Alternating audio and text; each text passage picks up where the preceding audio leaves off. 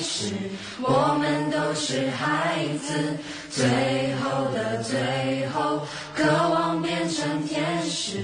歌谣的歌谣，藏着童话的影子，孩子的孩子，该要飞往哪去？我脑到是知乎的 Kardashian，他 famous for famous，famous for nothing，我们都是孩子。就是有钱且懒就会变成名媛。渴望变成天使。我也发现了，就是很多人，比如来北京，有些人刚开始喜欢住胡同里四合院，就是追求一种氛围。然后上海的话住那种弄堂里面，但可能城市人最终还是属于城市的。就你住惯之后，你还是觉得还是更现代化的环境，你你觉得更舒服一点。后他们因为当时没有这个技术去开采，就防止有毒气体散出来，就立马就点燃了。点燃了那个坑之后呢，一直燃烧到现在五十多年，就特别壮观。现在还在烧吗？一直在烧啊，每天据说烧掉八万美金的天然气，就是特别贵。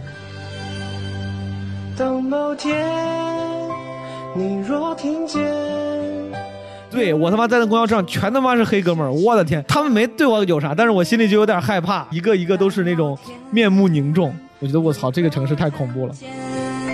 满街的本子还是学了先。我在墨西哥被持枪抢了，然后在智利的时候碰到暴乱，我在智利手机被抢了，原因也是因为我去围观暴乱。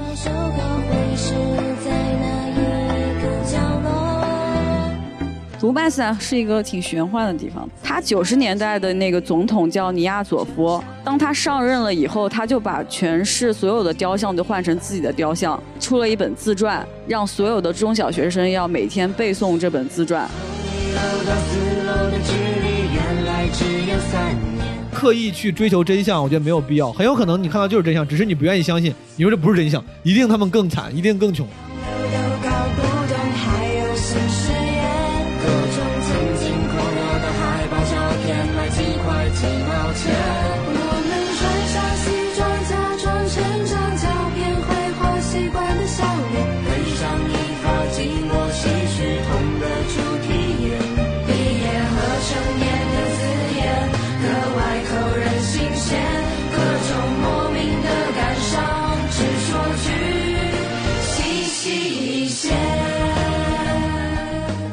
我刚知道明天就要高考了，今天，哎，本来要周日更这期播客，又没有更成。你们知道为啥我最近老周日更吗？就是我感觉最近很多期我都是周日更，因为周一到周五没有空，有时候只能捡着周末赶紧搞一搞。但今天我周日两场演出，还录了一个东西，哎，没有没有来得及今天录完那期基本无害发。然后我才发现我明天要高考，我为什么我印象中总是七月高考？我发现是我记忆出了偏差。我记得我年轻的时候，我小的时候一直都是七月高考，然后在某一年，我初中的某一年，然后改到了六月高考，但我把这事儿给忘了。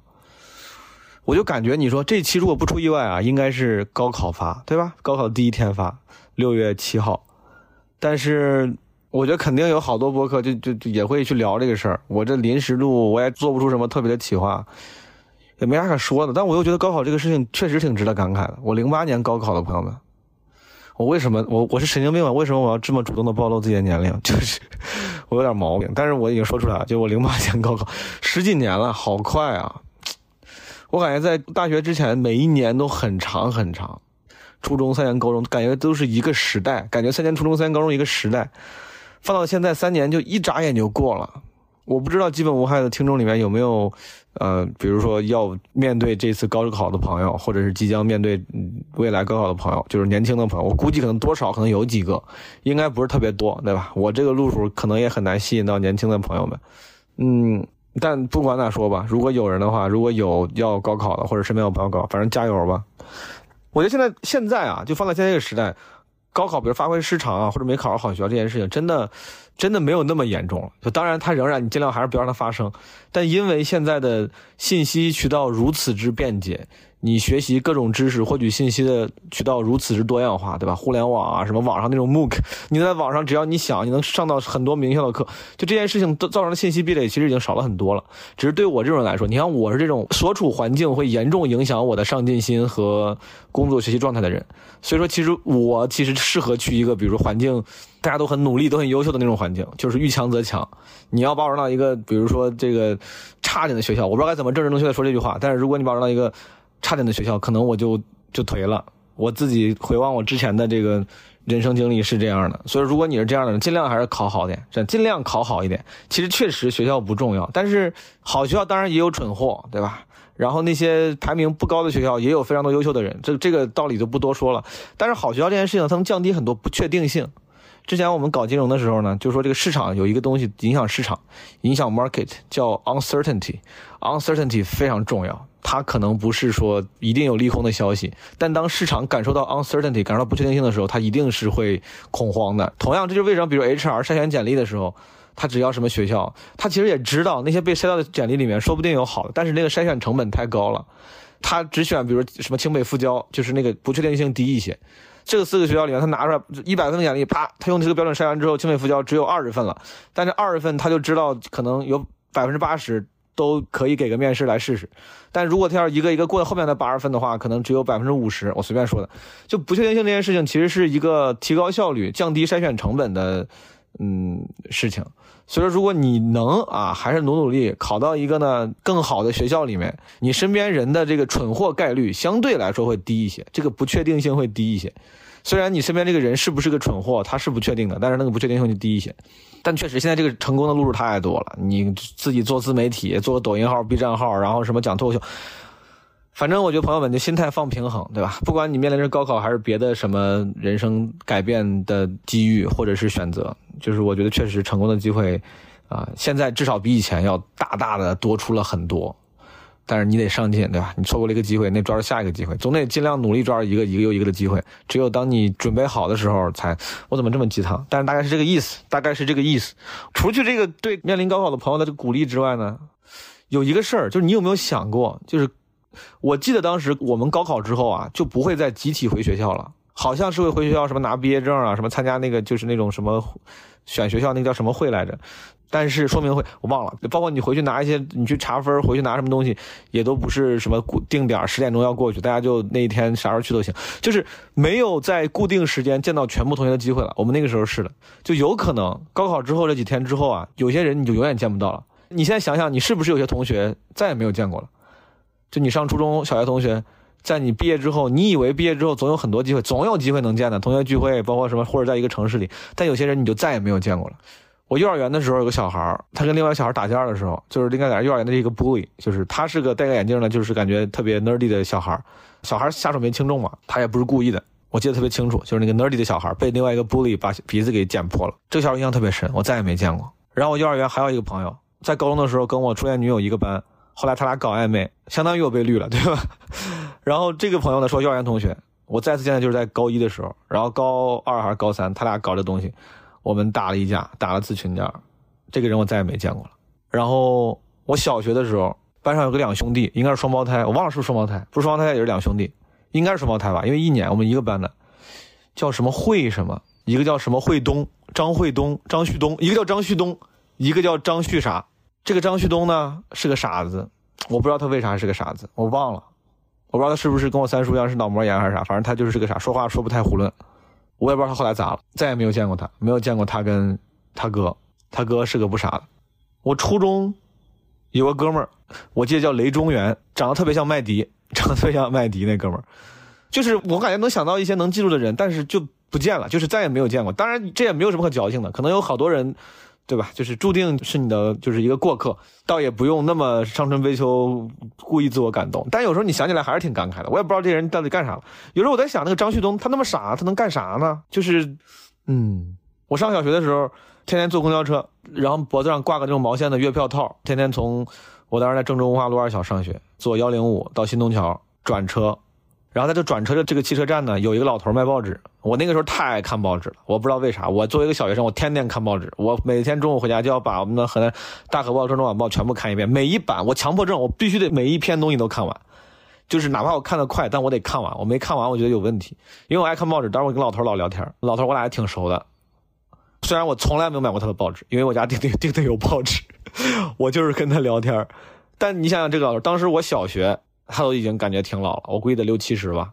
现在不出意外应该不在了。就是你回忆一下，就是生命中有挺多人呢。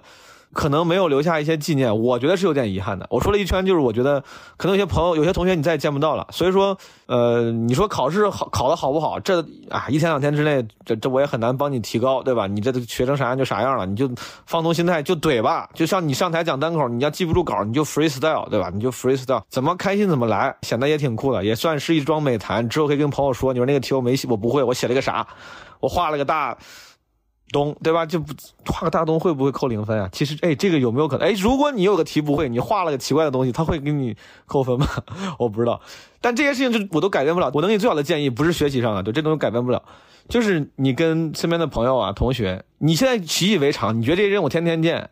然后有些朋友，包括你在可能三年见没咋聊过天，你觉得我俩聊不来，他对我也不重要。但是你不妨有机会的话呢，跟大家合个照。之前老老老。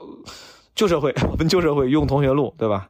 但同学录呢，这个毕竟不是多媒体。你现在不如拍个照，录个 vlog，让大家打个招，对着这个视频打个招呼，甚至都不用麻烦，不用设计什么环节，搞什么深情的寄语，就录这么一个东西，两分钟。你再过一些年，对吧？到我这个年纪，高考之后十几年，其实很快就过去了，然后你再拿出来看，会非常感慨，会非常珍贵，会非常珍贵。对，我觉得建议大家留下一些影像资料吧，不管是视频还是照片，不管是跟同学还是跟宿管阿姨、宿管大叔还是老师，对吧？那个公交车站旁边卖报纸的老头，就你像卖报纸老头，当时我也会觉得以后我估计还要老坐这个车呢，我还有机会见，甚至都想不到什么我要跟告别这件事情。但是你就是见不到了嘛，就再也没有见到了，而且他有可能死了，就你也再想见也见不着。留个纪念，我觉得是一段故事，对吧？人生你这个，你最后剩下的不就是你的这个 memory 嘛？就是你的，你看我这英语，就是你的 experience，对吧？memory experience 就是 what you experienced makes you。我们的记性又不好，所以说你留下一些影像资料，可以提醒一下自己，让自己这个人活得更值一点，对吧？还是一个我很朴素的理论，就是要不然你忘了呀，那你不就白活了吗？有些事情你忘了，你感觉几年就跟没活一样，就活得不值。你这几年都花出去，尽量活得值一些。所以说，留下些资料提醒一下自己。好，高考这个事儿说完了。端午节，哎，我端午节特地没有排演出，我想着有机会出去玩一玩。你们有什么地方推荐吗？虽然我也去过挺多地方，就国内啊，有没有大家这个自己呃有非常好旅游体验地方可以跟我分享一下，我参考参考，好吧？我除了周六要参加莫的婚礼，后面那几天那两天两三天没啥事干。这期的形式也比较特别，怎么特别呢？这一期是一个对谈加我的旁白。为啥要对谈加旁白呢？因为对谈的不够好，就是我跟我的一个朋友叫万淘淘，然后呢，这个谈的不够好，不怨他，是我当时这个也是一个非常久的时间胶囊，也是去年的吧，大概应该也是去年五六月份，我估计也一年了，一个时隔一年的时间胶囊。然后呢，当时我录的比较仓促，也没有准备的不是很好，所以说整个那个对谈，其实我之所以这么久没有发，也是因为我当时觉得哎录的不够好，而且你知道，大家我我也发现了，现在大家也开始挑嘉宾了，就是大家会发现哎这个嘉宾挺好，这个嘉宾我不喜欢。就是我也觉得我怕万一因为我没录好放出来，对吧？大家说哎这个嘉宾说的什么？就是就是因为我的录制的技巧不精湛，导致我的朋友这个遭受一些这种评论，我也挺不好意思的。所以说我就剪掉了很多，留了一部分，对吧？留了一部分，然后留了一部分呢，它很碎片化，三四段吧，聊了聊，我们聊点这个什么滑雪旅游啥的。然后我就把这三四段感觉稍微信息密度稍微高一点的，呃，分享出来。然后因为有点没头没尾，所以中间我会加一些我自己旁白的过渡。介绍一下这个嘉宾。万导道是我的一个，我当时在纽约时候认识的朋友。我们在那在纽约一个知乎的线下沙龙，当时叫线线下叫盐沙龙嘛，认识的。当时还认识了好几个，后来还有联系的朋友。后来我们在上海也是好朋友。我要怎么定义他呢？他现在在一个慈善基金会工作啊，也是应该是个挺好的慈善基金会。据他说，应该是最透明的慈善基金会。当时我俩录这个，是因为当时他从上海来北京参加他们基金会跟尤伦斯合作的一个活动。啊，应该还是挺厉害的，对吧？尤伦斯因为我觉得挺厉害的，之前做过投资，还在互联网行业工作过，对吧？他是一个非常不知道为什么 out of nowhere 就在知乎挺火的大 V，现在应该不火，现在知乎已经变了天地，对吧？当时我们还用知乎的时候，他应该也算是个小大 V，我俩在这个博客里面本来还聊过，但是我都给删了，对吧？因为信息密度比较低。我说他有点 famous for famous，就不知道为啥，好像还算是个知乎小大 V，也没有特别专精的领域，感觉特别像卡戴珊 famous for famous。他本人也很有意思，然后也有很多有趣的朋友。他是个非常乐于分享，然后乐于交朋友的人。我自己因为不太爱 social，我记得当时在上海的时候，在他组的局上也认识了很多新的好朋友。然后这一次呢，我俩本来就简单的那些东西呢，因为都是比较偏个人向的，聊一聊他来北京干嘛，什么基金会啥的，可能我觉得相对来说太个人化了，我就剪掉了。聊一聊，我说他是名媛生活，但他自己不太用爱用这个标签，所以说也没怎么聊出什么东西，我也给剪掉。就是我老挤兑他，开玩笑说他是名媛，因为当时那个时候你想想我在上海，我租房子住。他租了一个，对吧？几万块钱的小院儿，哇，就那种小洋房，当然也不是小洋房，但是是个小有小院儿，然后特别 fancy，Airbnb 就不能说就 Instagram 那种风格，我觉得当时挺厉害。我说你这天天不上班，住的这么好，对吧？名媛风。但是我每次挤兑他，他都不太愿意接这个下茬所以说我俩就没咋聊，这段也删掉了。然后后面剩了一些什么，我们聊了聊滑雪，然后旅游。还有聊一聊什么在中国和美国生活之间的什么感受的差异和北京跟上海之间的这个差别，几个没有什么关联，但是就我觉得也还可以拿出来分享一下的内容吧，大家可以闲着的话随便听一听，好吧。有些时候你怀念从前日子，可天真离开时，你却没说一个字。你只是挥一挥手，想扔掉废纸，说是人生必经的事。酒喝到七分，却又感觉怅然若失。镜子里面想看到人生终点，或许再过上几年，你也有张虚伪的脸。难道我们是为了这样才来到这世上？这问题来不及想，每一天一年总是匆匆忙忙。你我来自湖北、四川、广西、宁夏、河南、山东、贵州、云南的小镇乡村，曾经发誓要做了不起的人。在北京、上海、广州、深圳，某天夜晚忽然醒来，站在寂寞的阳台，只想从这无边的寂寞中逃出来。许多年前，你有一双清澈的双眼，奔跑起来像是一道春天的闪电，想看遍这世界。远方，感觉有双翅膀，能飞越高山和海洋。许多年前，你曾是个朴素的少年，爱上一个人就不怕付出自己一生，相信爱会永恒，相信每个陌生人，相信你会成为最想成为的人。因为你也挺喜欢滑雪的，对对对，我也挺喜欢滑雪的。但是，比如说，在你眼中的滑雪，身边就有一些人，就实话说，就有一些人，他们在这两年，我觉得还好。这两年滑雪已经越来越大众了，也不是什么前几年的时候，滑雪还是一个算是中产阶级标标志的时候，很多人就也不会就一天在雪场就纯拍照片。就这种，我就觉得对我来说，就这个姿态我不喜欢。我也不能说你不能这样干，但是我这个姿态我不是很喜欢。明白，因为滑雪确实不是一个特别便宜的运动。你想，那个门票在美国就是最也要一百刀，然后在是呃那些装备啊什么的也要两百刀。你这么一说，滑雪好像是还挺贵的，好像的确是还挺贵。然后请个教练，我之前没想过这个事儿。滑雪它是有是有门槛的。嗯，你在国内滑过吗？我在国内只去过亚布力，还有北京南山。这两个地方咋样？你觉得？你说这两个都没去。那个亚布力在哈尔滨嘛，特别特别特别特别冷。我知道，亚布力以前很长一段时间还是那种什么官方滑雪队的什么训练训练基地啥的。我已经没有任何印象了，因为当时我冷的我已经感冒了，就没怎么滑。国内滑雪其实条件不太好。我我我滑过的地方印象比较深的就是阿尔卑斯那边，然后日本。嗯，都是雪特别好的地方。你跟我说过，你说你去过的雪场挺多的，你都去过哪些？就我知道现在细数可能比一般人多一点吧。大概呢？就去过哪儿？日本的话，北海道，嗯，的 Tomamu 新野，那那是一个度假村，嗯然后它有自己的雪场。然后二十五还没有去过，东京附近有比较好的是白马村和就是长野县，呃，还有那个越后汤泽吧，这两个地方就是离东京大概开车三四个小时的地方，雪特别好，就雪场很密集。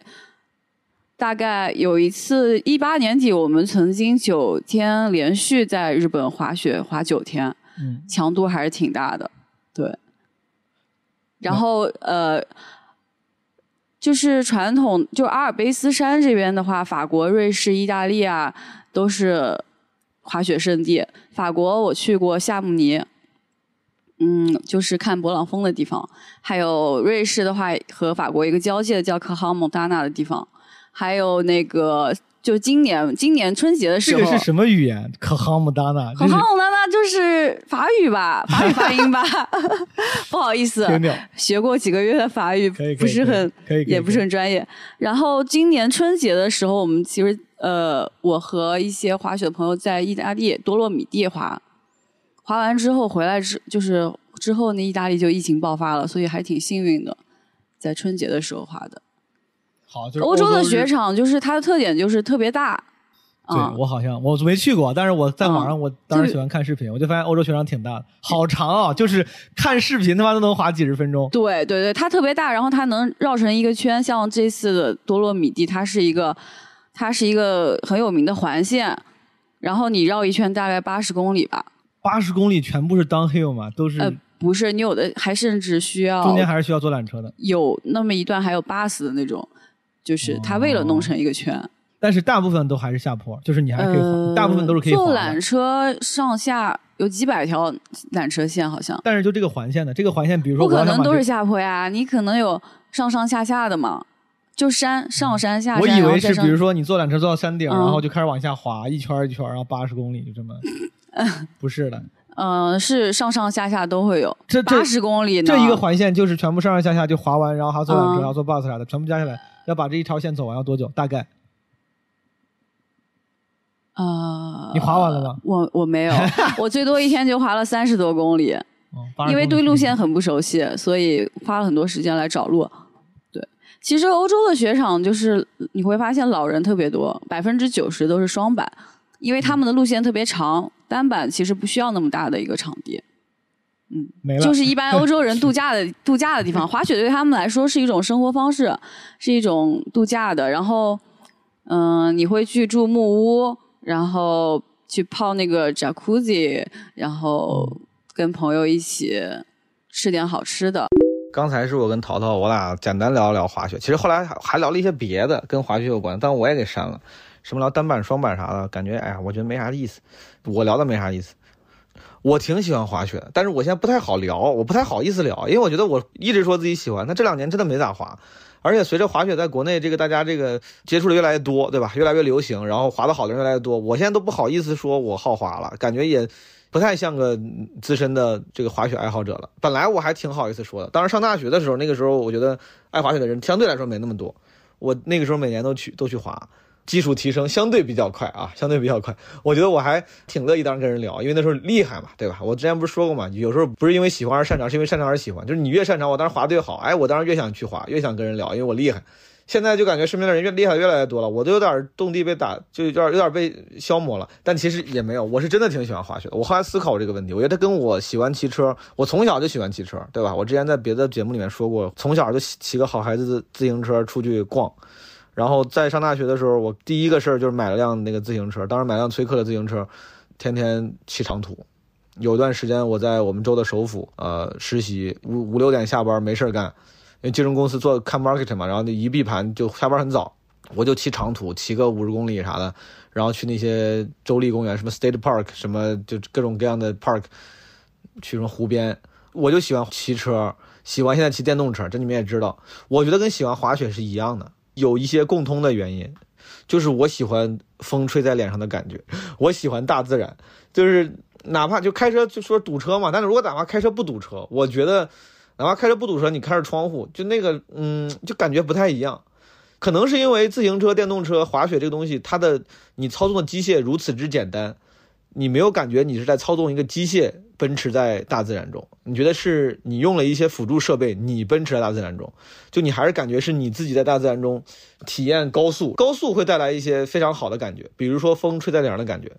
比如说，因为高速，然后刺激肾上腺素，然后刺激的感觉，对吧？滑雪当时我，你想我当时大学的时候第一次滑，大二还是大三的时候滑，那个时候就我觉得我不应该不会喜欢这种运动，我觉得这感觉没啥意思。我但是就从那个坡上滑的时候，我觉得太爽了，就爽到我当时非常，我根本就不会刹车，但我就硬非得滑好几遍，就是就爽，给我摔的。那我第一次滑那个初级道，就是我真的感觉我我感觉我的。我的屁股摔裂了，我从来没有体验过那种感觉。就你感觉你的屁股出现了一些结构性的变化，当然没有，它只是一种错觉。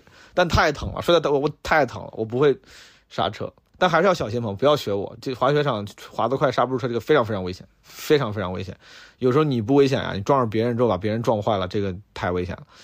我之前一直觉得我自己很莽，因为你像当时在美国滑，大家相对来说可能接触这个运动也比较早，大家也相对来说更 civilized。比较讲究。我后来在国内滑，我跟你说那他妈猛的，我去长白山滑，我记得特别清楚。记得长白山，我去滑那个有个黑道大将军还是黑龙，黑龙好像叫黑龙，不是大将军。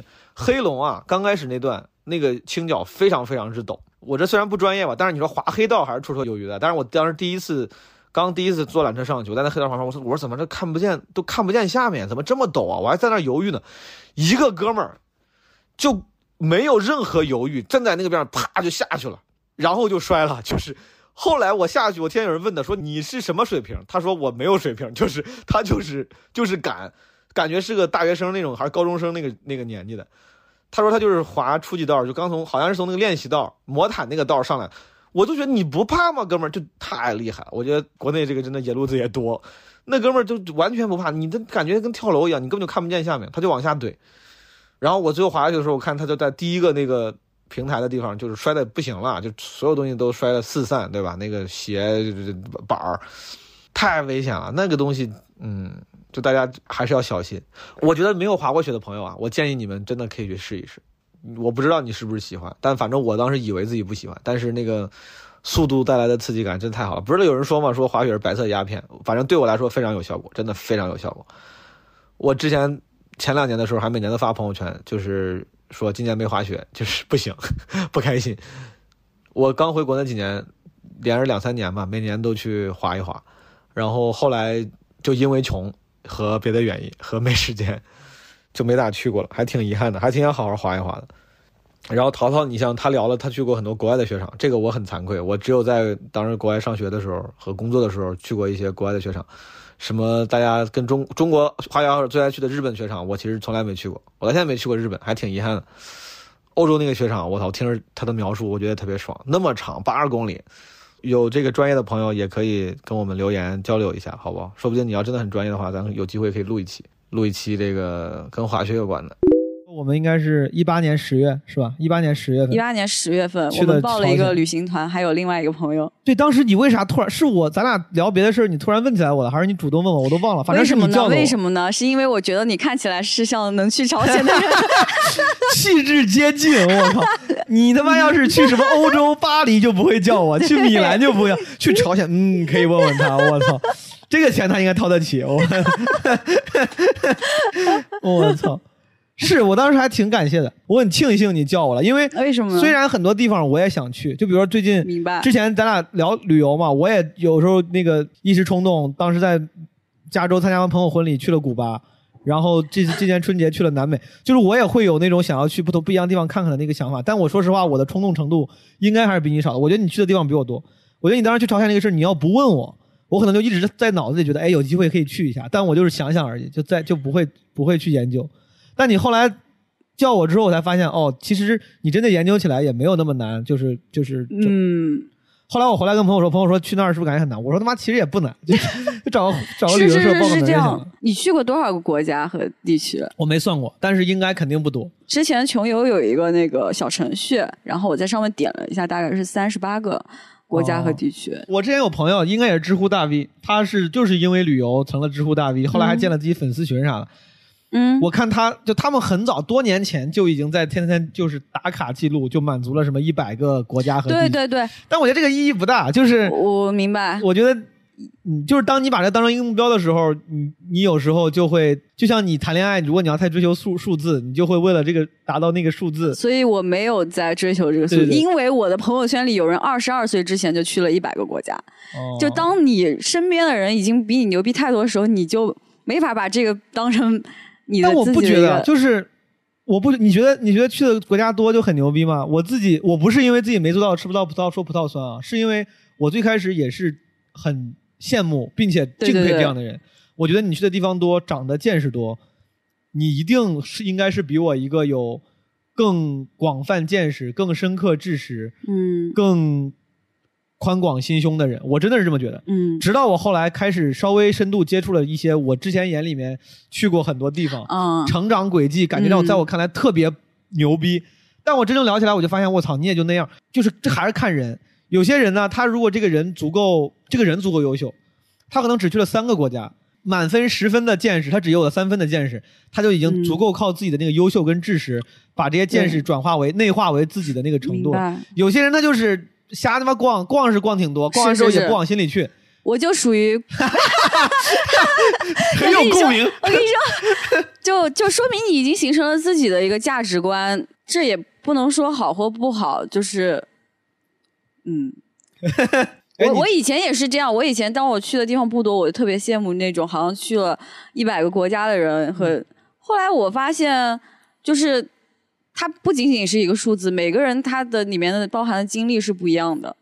这个地方，哎呀，我感觉我可以稍微再展开聊一下。我我感觉我之前也在某些地方分享过，我就长话短说。我觉得我当时是这个意思啊，朋友们，就是首先我发表这个言论呢，我的前提是知识比见识要重要。我觉得你旅游去了很多国家，或者说你经历很多东西，这个东西它当然会开阔你的见识，啊，这个见识咱们暂且理解为，比如 information facts，就是信息，你会有更多的信息。但这件事情本身呢，至少现在对我来说，我觉得不足以让我给出太多的尊重，因为这件事情其实我觉得难度不大，就是花钱花时间就行了，真的。我觉得知识可能比较重要，知识咱可以理解为你利用自己的能力，把这些见识内化成了自己的，比如思考、积累、气质。我之前我跟涛说这个，就是很多人可能去了很多国家，看那个数字是挺多，对吧？但是你见识很多，你这个人可能你还是一个非常狭隘的人，你这个人还是一个不够尊重不同多样性的，你还是一个比如气质不够好的人吧，我就就说的武断一点。那我觉得有什么意义呢？我之前就有过这样见过这样的人，我我当时上学的时候实习，旁边有个同事，我后来才知道，说他就是这个整个之前那个经历也是非常传奇。他爸妈是外交官，初中在欧洲上的，高中在美国上的，然后大中间还在那，好好中间还有一段时间待在非洲，小学在非洲上的，好像记得我的。然后大学我们在一个社畜学校校友嘛，这种人你你想啊，你大概听一下，你会觉得他一定是个很有趣的人吧？他一定是一个。在很小的时候就已经行万里路，见过很多人，见过很多世界，然后他应该会更开放、坦然。我不知道，就是你可能会对有一种预期，比如我这个标签说出来之后，但其实实话实说，当时没有人告诉我前面那些标签，我真的感觉不出来。不是因为我们不熟啊，就就是感觉他可能就属于是，当然也可能人也没给我展示，但当时在我看来就属于是没有把这些见识内化为自己的知识或者是积累的。我觉得这个就很遗憾，就不要做这样的人，就是不要做那种标签党，对吧？去干啥？拍个照片，发个朋友圈，然后让不懂的人一看，哇，他好厉害。但其实一说话完犊，就是你最好别说话，对吧？就别说话，不说话的时候咋都好，一说话就一下暴露出了自己的无知。咱们肯定都不希望当这样的人，所以说我觉得就是不要努力的一味追求见识，而是要追求知识。然后我说那个见识跟知识的转化率这个事情，我好我也提到了，有些人可能比如说你去一百个国家。你这个见识跟知识转换率非常低，对吧？见识一百分转换成了十分的知识，那有些人去了，比如说就有了三十分的见识，他也可以把它转化为二十五分的知识，它的转化率很高。他可能靠着思考，靠着仔细的观察，然后这个 fully 去感受他的每一天，就是能够让自己的见识跟知识转化率提高。我觉得这个可能是咱们，我建议大家要要嗯追求的一个目标。因为现在大家都不傻嘛，你只是贴标签的话，你是哪个名校毕业，去过多少个国家，去哪儿在哪儿工作过，干过啥，不懂的人会说哇你好厉害。但凡稍微懂得点的人，人家也不会被你这些标签所糊弄住，对吧？你在什么什么工作，你买个一块钱买个字节工牌的，你说这不都成大家调侃的对象了吗？这没有真的牛逼的人，也不会被你这东西所糊弄住了。能被你糊弄住了，也不是什么牛逼的人。所以说就嗯，趁早不要去努力积攒见识跟标签，趁早去努力积攒那些内化的东西。我感觉你刚问我真的没算过，但我要是大概算一算的话，就肯定不差不多。不不不不，应该不到。我觉得我就是应该是十几个到二十几个之间，可能大概率落在 lower twenties。没没多大差别。就就我感觉可能是，但我就记我记不太清，有些地方嗯就印象也不深，就去了就去了。是是是，经常有人说去过那儿，我想哦，好像我也去过那儿，但是你要不问我都忘了我去过那儿。什么比如越南、菲律宾这种地方，虽然也不是啥那种嗯就是很难去的地方，但你要不问我都忘了我，比如我去过越南。嗯曾经有朋友说俄罗斯，聊了半天，我就说我说我操，你去过俄罗斯？后来聊半天，我说我操，好像我也去过俄罗斯，我他妈都忘了，我靠。有一些地方会给人留下比较深刻印象，比如咱们朝鲜吧。然后朝鲜是还是因为它确实太太特别了嘛，嗯，太不一样了。当时我是被朋友圈的一个人种草，他发了那个阿里郎的那个对对对，阿里郎咱去的时候已经名字就变了叫什么什么就叫光辉的祖国。哦，，对，光辉的祖国。嗯，那个时候我听说那个阿里郎就光辉的祖国就是快要结束了，我就说赶紧赶紧去，然后我一个人我不可能一个人去，对，之前我还在另外一个播客节目《单林的一言不合》聊过朝鲜这个旅游。其实当时就是淘淘叫了我说你要不要一起，然后我就跟淘淘和我们另外一个朋友、嗯，范老师，还有他爸爸，对，还有他爸爸，哎，就是这个要不提 我都快忘了，这个旅程里面还有他爸爸，但其实一直有这个大哥在。他爸特别好，就没有什么存在感。他爸人，这不太像是一个夸我夸人的话，你这个我觉得这是夸人，因为很多中老年人他有他想要嗯就事很事很多。有存在感，希望成为中心。对。他老爸特别好，他爸明显是一个很温文儒雅。受过高等教育，嗯然后很那个啥的人。嗯，然后我们其他团里的人说说，都是你老乡呀，哦，咱们哎，wait a second。河南团。哎，咱们对，咱们是在一个，就真的这个记忆，你要不提，我记得我总觉得是咱们几个玩的，但你这么一提，我才发现咱们其实好像当时在一个大团里面，对吧？嗯，因为朝鲜你必须报旅行团过去，哎有小团，咱当时没报小团，有那种定制的嗯报不起，啊，考虑到我报不起，主要是考虑到我报不起。没必要，没必要。我本来以为大家都是年轻人一起，没想到哦，对，有我老乡，有很多五十岁的很多河南人，然后还还是我老家的。你记不记得当时有几个大哥，然后一聊说，我说我大舅是谁谁谁，在也在你们这个家。他说啊，我知道，就是他们。然后在那真的，这是后来我回去还问我大舅，他们真的都是一个村的，就是一个那他们去朝鲜的动机是什么？便宜没、哦，因为他们这是最最便宜的出国的一个有可能，团，但还我觉得也不至于了。就现在什么去东东南亚也都这个价。也是当时他们可能就是想去情怀想去逛逛，真的应该是有情怀。而且那大哥应该也都不是缺这点钱的人，他一个是之前什么，就我们那个乡的什么小学的校长，就是你别看、哦，我不是这个意思。你别看这种小官职，就是活的都还挺挺对，我知道这家里面都几十亩地的，嗯，对我跟淘淘当时去了朝鲜，咱待了四天，几乎两天都在路上。嗯，嗯是的，说起这，咱们去朝鲜有一个对你们特别不满意的事情，对就是我特别不。对为什么？你对我有什么不？你说啊！我操！我说你他妈攒，你非要攒到录节目说吗？你这个人怎么这样？啊我操！我跟你说吧，我跟你说吧，在我去之前，我看了很多很多穷游上的攻略，嗯，你肯定没看。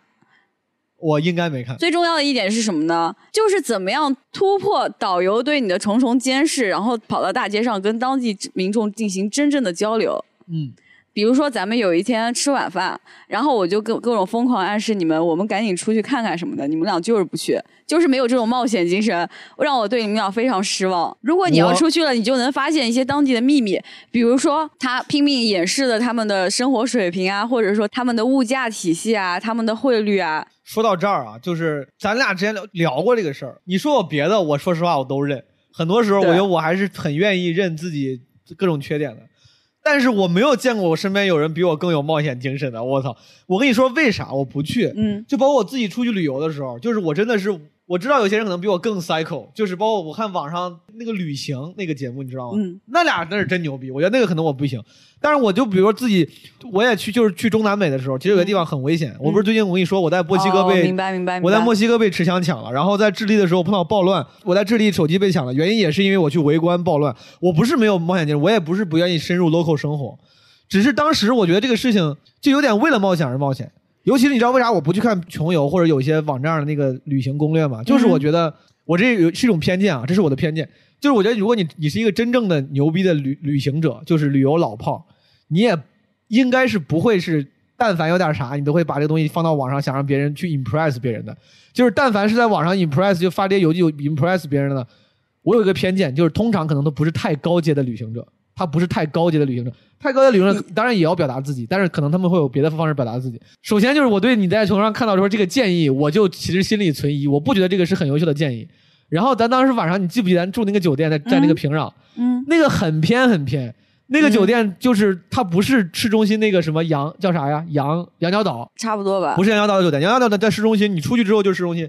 咱当时因为那个羊角岛住满了，咱住的那个酒店，西山饭店，出去的时候就是个是像郊区一样的，嗯，就你出去没有意义。我没有让你在那个酒店出去，我是说有一天咱们吃晚饭在市中心吃晚饭。就其实我觉得咱都逛了。有一次你记不记得，咱们好像下车干嘛了，然后还玩狗，有人在遛狗，白天。哦，那一次就其实那次导游都想打你了，估计。对，问题问题就是其实就这样了，就是你你哪怕大半夜出去，你见到有人在路上走，你能干啥呢？你过去跟他用，你也不会韩语，你过去跟他说，你说哎，你过得好吗？就你这种就是你为了突破而突，就这就相当于一个美国记者来到中国。就觉得不，他说这个东西这个是假的，我一定要去中国的阴暗面看一看。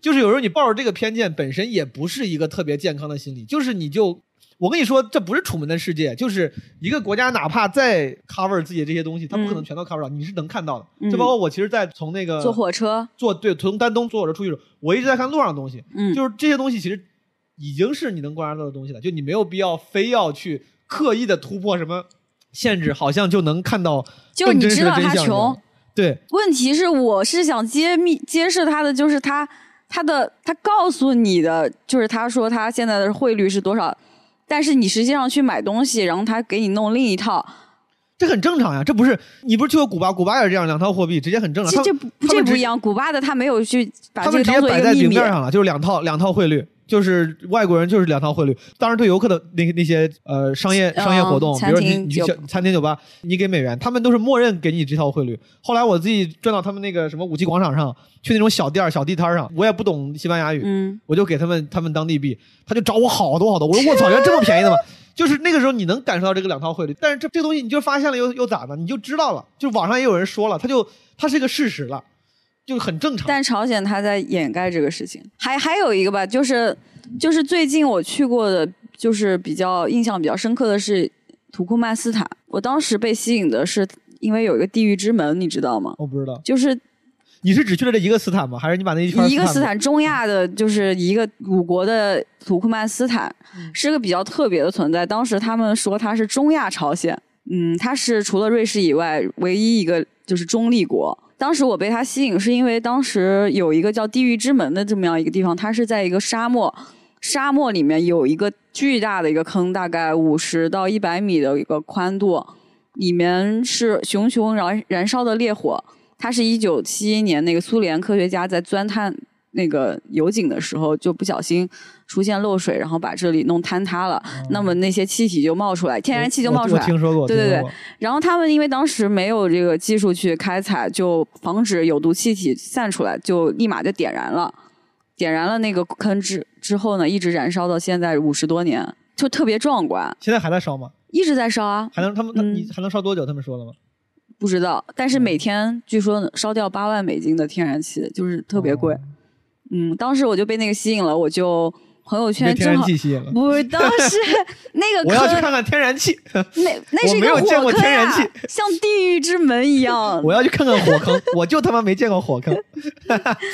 是一个奇观，是一个奇观。当时正好有个朋友圈有一个呃旅行大 V 组织说要去土库曼斯坦，然后我时间也接得上，我就说一起，然后我们大概七个人一起去了土库曼斯坦。啥时候的事儿？我怎么记得我好像这知道？是一八年底的事，我感觉我感觉当时你去这个时候，咱好像还聊过。当时呃，对，这是去朝鲜之前，就那段时间不是比较空嘛。除了大火坑还有啥？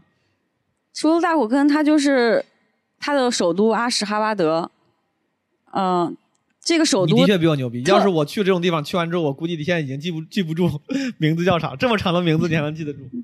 我前两天刚去了那个嗯秘鲁，我在那一个城市待了好久好久，我都觉得我回来之后被跟人讲，我说我在那个嗯想不起，就仨字儿，咋都想不起来。我操，你能记住还是挺牛逼的。阿什哈巴德，个这个城市非常特别。当时我们去了之后，说是也是只有导游能带，呃，那个导游，但第一天感觉他第一天也没怎么管我们，嗯然后我和另外两个人我们自己就出去溜达。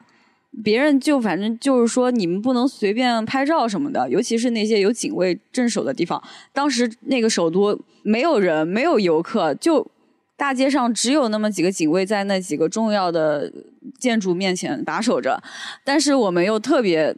你知道，就特别人家越不想让你干什么，你就特别想干什么。当时我们三个人，我就让一个女生去那边跟警卫聊天儿，嗯，让他引开他注意，然后我在很远的地方就偷拍。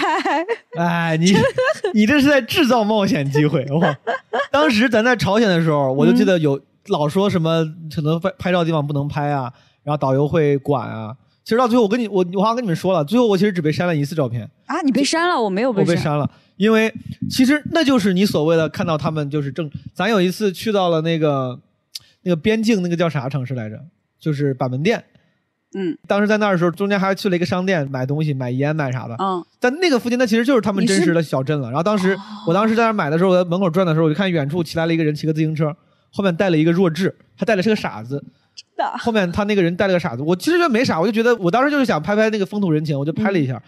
然后那个导游当时没吭气儿，后来咱们要走了，我上车之后他过来也很礼貌，他说那个你刚才是不是拍了什么不能拍的东西？我还想我说没吧，哥们儿，我当时觉得因为跟那个导游咱聊的也挺好，那 那是个大哥，嗯，当时咱导游两个导游嘛，一个女的，一个男的，那个男的跟政委一样，政委，女的他妈穿的裙子巨短，然后丝袜巨性感，我不知道为啥，就所有的女导游，所有的女导游她们就没有都很美，对，就没有那种筛选出来，走那个保守那个路线，他们走的都是性感也美丽的路线，人家还是又但不保守。他们穿的是短裙跟丝袜，哦，然后男生就是那个中山装，你知道，就是那个。对对对对对然后那个男的过来就说：“你刚才是不是拍啥？”我说：“没有。”我说：“你看。”然后他就看看看，哦，他说：“这个你能不能删掉？”我一看，我说：“我就拍了骑自行车的人啊。”他说：“这个人是个，他当时还用他用中文嘛，嗯，他好像说说是个傻子，然后 然后说这个要不还是删掉吧。我说为啥？他说这个怕被美帝国主义什么。哦，他就是说美帝国主义，对他的原话，他说被美，他可能想想的也是怕被咱们什么利用，但是他为了不冒犯咱们，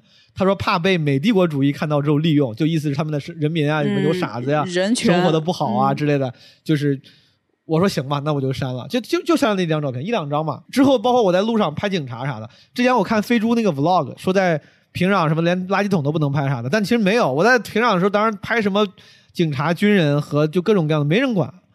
这也是为啥后来我回来跟朋友说，我说大家对朝鲜其实有一种偏见，对咱们对朝鲜的偏见就很像外国人对中国人的偏见。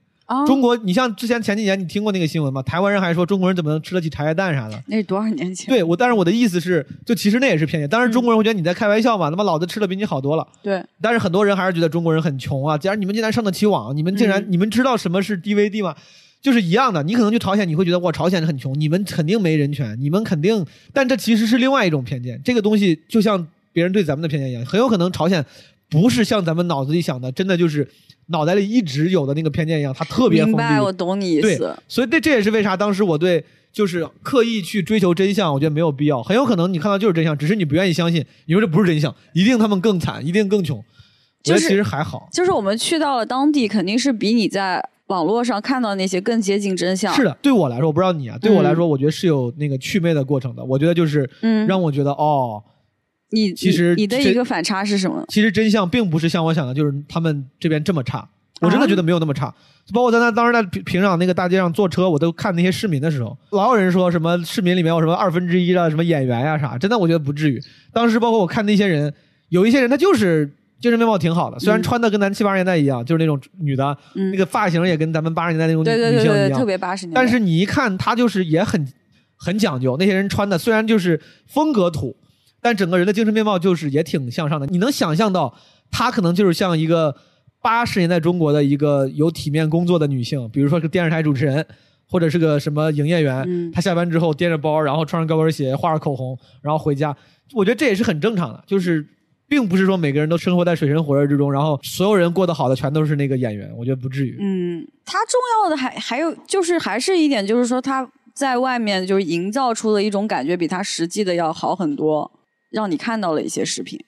对，但这个很正常，就好像咱们每个国都不知道咱们了，每个国家嗯发的那些宣传视频，奥运宣传片也好，美国的征兵宣传片也好，电影嗯文艺作品也好，你看美国那些文艺作品和秀，你也会觉得大家的生活都挺好的。但是直直到最近，这不是美国搞暴乱，你会嗯突然发现底特律啊，原来还有这么多穷人。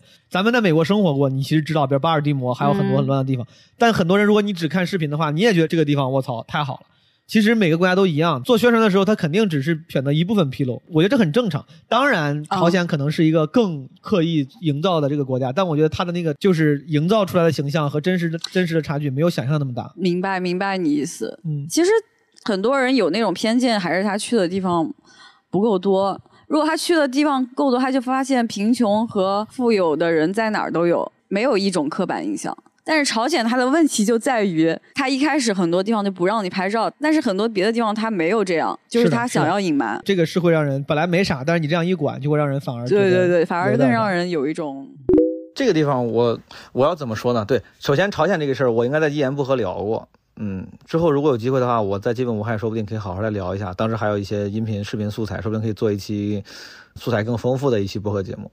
啊，当时就是跟淘淘去的，然后淘淘叫的我，还有他一个朋友范老师，嗯，还有他爸爸。我其实是个很有冒险精神的人，但当时我觉得没有看到什么非让我冒险的地方，就是我非得像一个偏执的西方世界高贵的 wasp 来到中国，觉得嗯中国不可能这么好吧，让我来好好探一探，就是没有必要。反正当时我觉得他们很多人都还挺挺好，挺正常。我在路上看到有人遛狗，还狗玩了半天，遛狗那哥们儿也特别的阳光帅气，感觉是很健康生活的。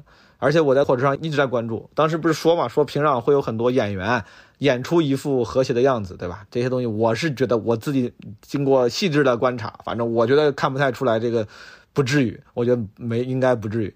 然后在那个火车上，你看了好多除了平壤之外别的城市路过的村庄，他们的样子，那个牛啊养的真的很胖，我跟你说，那牛比我爷爷之前村里养的牛还好，至少就是没有那么差，肯定是有穷人的地方，有惨的人，有惨的地方，但是就嗯。嗯，不至于咱想的那么那么奇怪。我也觉得大家当出国的时候呢，心态放正，不要去太中二的扮演一个冒险者、揭露者。就是很多时候，这个我觉得是有点中二和自我感动。因为当你真的放弃了这个中二的定位的时候，你上网一查，你会发现你想知道大部分信息在网上都有，根本就没有必要那样扮演着去查。就就是可以更平和的心态去面对旅行，我觉得也会更安全一些。说实话，也会更安全一些。我说到这儿是因为想起来我在智利的时候，因为围观那个暴乱，让我让给人给抢了，那太 trauma 了。我第二天都不敢出酒店，我第二天在酒店我就感觉像是前一天晚上被玷污了的女性一样，我就抱着自己，就是感觉自己脏了，就不敢出门。我他妈，大家还是冒险可以对吧？然后你有冒险精神当然很好，但是不要自我感动，不要中二的去尝试啥。你知道吗？哎，这个事儿我我我突然想到，这样我看了一个。算是新闻吧，就是一个资深的旅行者驴友，呃，女性在印度被啊、强奸了嘛？强奸还是轮奸我忘了。呃，这件事情当然很值得悲伤，而且肯定当然不是他的问题。但当时这个新闻背后大家分析说，在印度啊，呃，不光在印度了，就在可能有一些危险然后不确定性比较强的国家出事儿的，其实有时候往往是那些资深驴友。他们会放松警惕，他觉得我自己背着包哪儿没去过呀？你们我太 local 了，我深入当地，我跟你们聊天，我见到陌生人，我不像你们这些新人，只敢跟着旅行社或者只敢晚上就不敢出门。你看我，我还跟 local 的人聊天呢，交朋友呢。他就是跟一个 local 的印度人聊天交朋友，他他去人家家，他以为自己就是那个啥，但就遇险了嘛。呃，我我这个当然不是说受害者有有罪论，但是我是真的觉得，有时候当你太沉浸在自己的那种侠义形象的时候。我说的都不说别人，说我自己吧。中二的那种定位的时候，有时候你会错误估计环境的危险性，你会错误估计自己的能力，还是谨慎一些，朋友们。我觉得这这一层境界啊，可能是驴友或者是资深旅行者的那个第二层境界。咱们不是说所谓三层境界，看山是山，看水是水。第二层是看山不是山，看水不是水，对吧？第三层是看山还是山，看水还是水。不管干什么事儿，第二层境界是最麻烦的，对吧？你旅游旅到了第二层，觉得你比别人强，你跟别人不一样，你可以走小道，你可以跟 local social。你觉得你可以，那些人不行，但在第二层，这个时候你觉得你跟别人不一样的时候，最容易出问题。真的回到第三层，你就还是得小心。我爸几十年老司机，当时我记得我刚学车的时候，我爸我妈都会开车，我爸开车巨稳，然后我妈开车呢就很猛。但我爸真的开了好多年车了，他就说你开的越久，对吧？你越知道敬畏，这个跟淹死的都是会水的一个道理。他会的越久，他说你这个不撞别人，你扒不住别人来撞你。这个三儿你是能够通过精神的技术加过去，但你加过去之后，万一旁边来了辆车把你给撞了，就一样的。这个旅游这件事情上也是一样的，不管你觉得自己是个多资深的驴友，敬畏这个陌生的环境。我觉得我在智利就犯了这个错误。我当时就是因为我一个人旅游惯了，我在智利的时候，我觉得你们那些新人，对吧？不敢什么去这种深入社会当地，然后围观这个暴乱。我觉得我不一样呀，我这多年的资深的 traveler 了，对吧？而且我会英语，我会说话，对吧？我有 social 技能，我觉得我能自保。没有，就是在不可抗力面前，这些都是渣渣。我知道这个岔开聊远了，但是跟大家分享，一定不要在尤其在旅途中自我感动，一定不要追求那种中二浪漫化的形象跟行为。土库曼斯坦跟朝鲜是你走过的三十八个国家里面印象最深的，对吗？呃，土库曼斯坦比朝鲜印象更深。印象更深。土库曼斯坦是一个挺玄幻的地方，它是刚才刚才没说完，就除了大对除了大坑还有啥呢别有意思，特别有意思。就是它也是需要导游带着你去地方，你不能随便逛。后来确实到了那边，发现就没什么游客。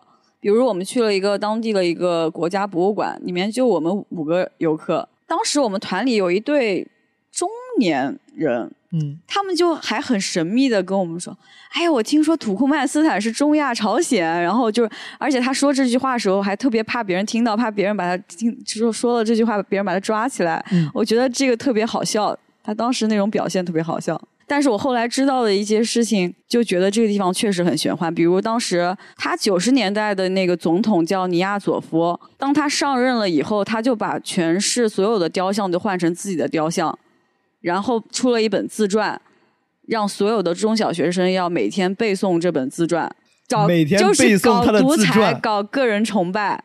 这个人现在现在下这个人？这个人后来死了之后，这个人他当时换届的时候，通过修改宪法让自己成为终身总统，所以说他真正的独裁。然但是嗯他很不幸，他就是去世了之后，很不幸去世了，我觉得新的一个新的总统应该是他，好像据说是他的什么牙医。那他上任了之后，下令三个月之内把这些这个前总统所有的雕像给我清除掉，换成自己的。哦 当时我们只去了首都和那个北边的一个地方和地狱之门这三个地方。那么首都给我的印象就是所有人都穿着民族服装，尤其是女性，非常的，然后妆也化的特别好，是非常的体面，非常的有民族特色的，让你感觉到这个中亚国家是保有自己的传统。后来我就是回在回来的飞机上遇到一个会说中文的土库曼斯坦女孩，她是应该是中石油那边的分部的人，嗯她是他们大概四年才一次培训，正好就被我碰上，坐我隔壁。她就跟我说，因为在首都，女性是被要求穿民族服装的，这个是总统要求的。总统他的权力特别大，因为一般的游客只能进入首都去围观。他为了还是一种，他想营造出一种自己国家体面的形象，嗯，对嗯，给自己国家贴个标签，让别人觉得很有特色。而且他说的很多话都是我不就是不能让别的土库曼斯坦知人知道他的告诉我的，比如说他是规定他们要这样做的。像之前那个尼亚佐夫，他独裁体现在什么地方？他自己因为烟瘾。因为抽烟得了病，他就很迷信，他让所有人都在公共场合禁止抽烟，只是因为他自己抽烟得了病。现在这个规定还在吗？现在我不知道换了新的总统，可能取决于他抽不抽烟吧，完全是按照总统自己的喜好来的。还有他们的汇率也特别奇葩，当时说是公价是一比三，然后呢，我们的导游说拉我们到一边酒店一边说很神秘的说，哎，我给你换换钱一比五，然后我们就觉得他怎么这么好，嗯，有一天在路上有一个人叫住我们说要不要换钱，但是他英文又不好，然后就拿个计算器给我比了个十八，我说多少？他说十八，我当时都惊了，我说不可能，你一定是骗子，我以为他是骗子，我说我们嗯导游那么好，不会骗我们，怎么可能是十八？现在你的汇率是不是你搞错了？那后来我在那个飞机上，那个女孩就跟我说，其实现在汇率黑市上汇率是一比二十，哦，然后我们就被坑，导游坑了四倍的所以说一个一个就是官方汇率是一比三，对但其实自由汇率是一比二十，那个就是因为他们很多人像是赚美元，就是也不是很多人，就是他们这种外企是赚美元的，嗯他们拿到的都是美金，他们必须要在黑市上换成那个当地的货币。他跟我说的时候就悄悄的说，而且看了一下前后左右没有人在偷听，说这个一比二十你不能告诉别人，还有不然我会有麻烦，是非常这是一个旅旅游这是一个客吗？这是一个土库曼斯坦女孩，她是到哦北京培训出差。哦他当时跟我说，他带了全家的小米手手机，就是有坏的那种，要拿到国要拿到中国来维修对，他还问我就是哪里可以买到小孩玩具什么的，我说淘宝呀，然后就他会说中文，会，他中文肯定特特别好。哦在他那边，他在中石油这种外企工作是非常非常高薪体面的，对，明白。土库曼斯坦容易去吗？容易去，但是你要申请一个特别的签证你要，必须报团，不是报团，哦就是你必须让导游，他联系了当地的旅行社，然后导游来给你发这个许可，嗯，不能随便去，没有非要报团，但这个听起来也是要一定要一定要找旅行社去帮你申请签签证。我俩聊完旅游呢，不知道为啥聊到了，因为之前我们都在上海生活，然后我现在我们录的时候，我已经在北京待了两年，两年了吧，两年多了。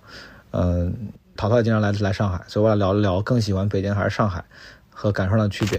我也发现了，就是很多人，比如来北京，有些人刚开始喜欢住胡同里四合院，就是追求一种那个氛围。嗯，然后上海的话，住那种弄堂里面，嗯，但可能城市人最终还是属于城市的。就你住惯之后，你还是觉得还是更现代化的环境，你你觉得更舒服一对点。，而且上海一楼又比较潮湿，而且我住一楼院子，我总害怕楼上人会往下扔东西，有吗？会有猫进来，野猫会进到院子，哦，就是看上去很美，但是住起来又没有那么好。你觉得你现在这两个选择，你更喜欢后面这个偏现代化的住宅，还是之前是的那个？，之前那个是老弄堂，里面都是一些老阿姨、老爷爷。环境也不是很好。嗯，对，传统的跟现代的，最终 turn out 还是喜欢偏现代一点的这种生活方式。嗯，那你比如说北京跟上海，你在北京之前你老在北京实习，你也经常往北京跑。北京跟上海你，你更喜欢哪个城市？我在北京住过两年啊，一五到一七年。你更喜欢北京还是上海？现在来说是上海吧。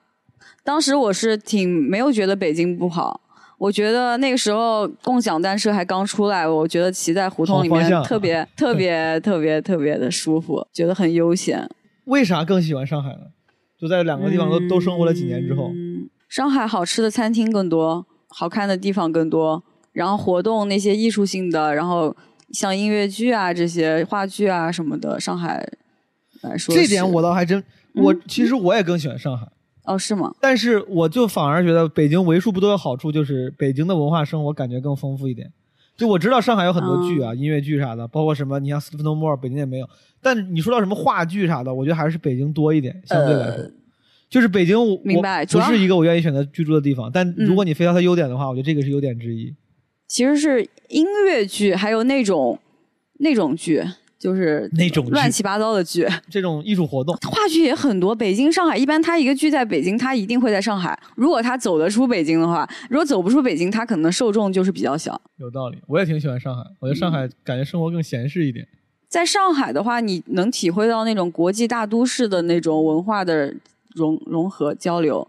很多国外很已经很出名的一些艺术的东西都会到上海来。哎呀，其实我们聊这个不多啊，两分两分钟。然后当时我感觉可能我是更喜欢上海的，这是一年前的录的。但今年呢，我到今年开始跟朋友说了，我说到了今年，我说我不知道是不是在一个城市待过三年之后，你就对它有会有感情，本来也就有感情，就是你会开始喜欢上他。我到今年之前，我一直跟朋友说，朋友问我你喜欢北京还是上海，我每次我的答案都是坚定的，就是没有任何犹豫的，我说我肯定是更喜欢上海，就是如果生活的话。反正我在哪都是飘嘛，都是外地人。我觉得我在上海飘比在北京飘感觉会更舒服一些，不管从自然环境啊，还是从城市气质，呃，衣食住行。就这两天我还在那儿想，这两天我在那骑着自行车，骑着电动车在北京街上，有时候我突然会想，如果我要有一天真的离开北京啊，我应该会挺舍不得，就那那那个体验，就骑车在比如说在某个路上，就看着那些树，北京的夏天有有些路还是特别好的，鼓楼西那个大街，我的天，夏天骑车在那上面太特别有感觉，绿树葱葱，嗯，我觉得可能是到了三年之后，你就会习惯了，然后并且有了一些珍贵的、重要的人际关系。我觉得这个可能挺重要的。习惯其实是一个非常非常大的力量，非常强的力量。我当时刚回国的时候，朋友说你喜欢美国吗？你在美国当时待了五五年多嘛。我说也说不上喜欢吧，就是习惯了。当时朋友还挤兑我说你这，对吧？装逼，对吧？你在那待了几年就习惯，但真的习惯是一个更强的力量。当你习惯一个地方的时候呢，就可能也没有那么强烈的喜欢，那个可能反而是因为初期的蜜月期产生的光环。刚到一个地方说哇，这地方好好，好浪漫，空气好好，人好礼貌，这种反而是没有经过时间的反复打磨的。反复拷打的一种可能是错觉性的体验，但你待了几年之后，你那个习惯啊，它这个是一个更强的力量。你可能会因为习惯在一个地方待一辈子，你都可能可以不走，可以不走，比想不走，我觉得可能是一种更强的、更坚定的意念力量。在北京也是，我就待了三年之后，现在就感觉也挺习惯，也挺好。我觉得北京这边的人啥的都挺好，然后气候也还行，也没啥受不了。之前总觉得北京吃的。比上海差多了，同样水平的这个要贵很多，性价比低。那现在觉得吃的也还行，去上海吃也也就那些东西。我老觉得北京居酒屋差，也不知道是不是这个主观。最近我回上海去，之前喜欢居酒屋吃饭，嗯，你就感觉也也就那样吧。也可能就是习惯之后，再加上你积累的一些人际关系，我觉得这个人际关系啊，connection 啊，非常非常重要。可能这个人际关系是你跟一个城市最深的连接了。除非你是个隐士，你说我喜欢这个地方，就是因为这个公园里面的这棵树。大部分人对一个城市的习惯留恋，到新城市的不习惯，可能都是因为那些人各种各样的关系，对吧？朋友、恋人、同事。所以说我加这段是想稍微更新一下我对北京跟上海的这个印象。当然，上海我仍然很喜欢，我仍然很喜欢。上海是我觉得国内最接近纽约的城市了。嗯，我不知道这是不是个好事儿，对我来说可能是一个好事儿，我还挺喜欢纽约的。那如果拿上海或者拿中国的在国内生活跟在美国比呢？因为我记得你在美国，你不是明尼苏达上的本科吗？嗯，然后巴尔的摩上了研究生。对，我觉得你也待挺多年了。就是你如果把美国跟中国比呢，你现在有明显的偏好吗？没有，你在一个在什么地方，完全取决于你周围与周围人的人际关系。如果还是得有朋友。假如说都是一样的朋友圈，你会选择到哪个地方？我靠，还是都可以。美国或中，美国还是得看城市。去，比如说呢？纽约和湾区什么的都可以。纽约湾区，洛杉矶你不喜欢？洛杉矶好像太大了，我不会开车。我不太喜欢洛杉矶。为什么？我印象特别差。我洛杉矶又破又……嗯，就当然它有它有富人区啊，在什么 Beverly 什么马里布这就不说了。但我当时第一次去洛杉矶的时候，我印象特别差，就。我自驾从三藩去洛杉矶，然后开到洛杉矶那天晚上是平安夜晚上，二十四号晚上，我一个人开车，然后去洛杉矶机场把车还了，因为我当时要还车，然后去当趟住住酒店。我当时开车去的时候，就感觉远远看到那个铺的很开的那个洛杉矶的那个城市，就感对，就感觉也没有什么大高楼，然后就是感觉破破的。然后我从那个。机场大半夜，然后要去当趟，我要坐公交车，因为当时平安夜路上也没啥人，我坐公交车，然后公交车跟我同车的都是那些，你想平安夜没有在家跟家人团聚，还在外面的人都是他妈奔波的那些人，你知道，就他妈都是底层民众，都是流浪。我对我他妈在那公交车上全他妈是黑哥们儿，我的天，等车的时候全是黑哥们儿，就是他们没对我有啥，但是我心里就有点害怕，然后就是而且一个一个都是那种面目凝重，然后上车的时候司机态度也都特别冷淡。我觉得我操，这个城市太恐怖了。然后第二天起来在洛杉矶当趟，就是就什么去日落日落大道、好莱坞逛，我也同样觉得破破的。我说他妈这什么地方啊！我操。所以说还是一个就是跟当地的危险程度有关系。那巴尔的摩这种地方，我肯定是不不不想去居住。巴尔的摩，你你在那儿被抢过吗？或者被没有完全没有就出现过。但是那边如果你离开了那种很安全的街区，你走在路上，可能边上都是一些流浪的，或者坐在家门口的黑哥哥什么的，就会。有点害怕，我不知道为啥我要留这段，这段我俩都太政治不正确了，说了好多什么黑哥哥这种 这种话，嗯，没啥可聊的。我觉得我离开美国太久了，我一四年、一五年回国，真的挺久了，也六年了。我总感觉还挺，我总感觉挺挺近的。实话说，就是如果我你现在问跟一个大学生说，说我六年前在美国，他会觉得你六年前在的美国跟我在的美国根本就不是一个地方。我当时上学的时候，有个人说，说我回国六年了，我肯定会觉得你肯定不知道现在美国什么样。六年对于很多人来说是很很久，但对我来说真的觉得挺近的。我后来又回去过几回，去年我不还回去了一回嘛，就是去看路易 C K 啥的，就我觉得确实没啥变化，就仍然我能适应所有的这个生活，没有任何问题。我觉得可能好像我走了之后，唯一的变化就是大家好像我还在美国的朋友就开始用了一些新的 App，什么 Vimo 是叫 Vimo 吗？好像叫就是转账那个。更少用的 PayPal，其他没啥，感觉所有的事情都还非常非常的正常，就都还一样。但是我觉得确实离开太久了，我已经对美国没有那种刚离开的时候的惯性型的感情连接了。现在感情连接非常理智，没有那种惯性。当时我刚回来的前几年啊，有时候真的挺想回去的，挺怀念那个在那边的生活的。有可能是在当时在上海过得不够好吧，我也不知道。但现在在聊什么中国还是美国这个话题太大了，感觉能找一些相关的朋友聊一整期。刚才我跟淘淘聊的，我说我不太喜欢洛杉矶啊，这个倒是确实可以拎出个话题，就是你对一个城市的喜爱跟第一印象非常重要。你第一次到这个城市的时候，天气是不是好？你那一天过得是不是顺利？你遇到的人是不是友好？几乎决定了你相当长一段时间里面对这个城市的印象。我对北京、上海印象都很好，就是因为这个。你像我对洛杉矶印象不好，就第一次去的时候太狼狈了。我当时一二年自驾。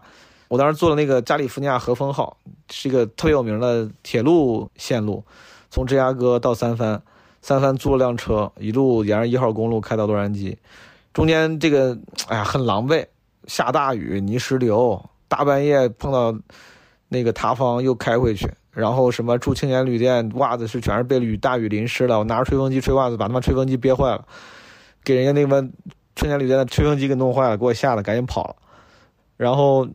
好不容易到洛杉矶，大半夜车还了，我也不知道为啥。我当时为啥把还车地点选的是个机场啊，洛杉矶机场。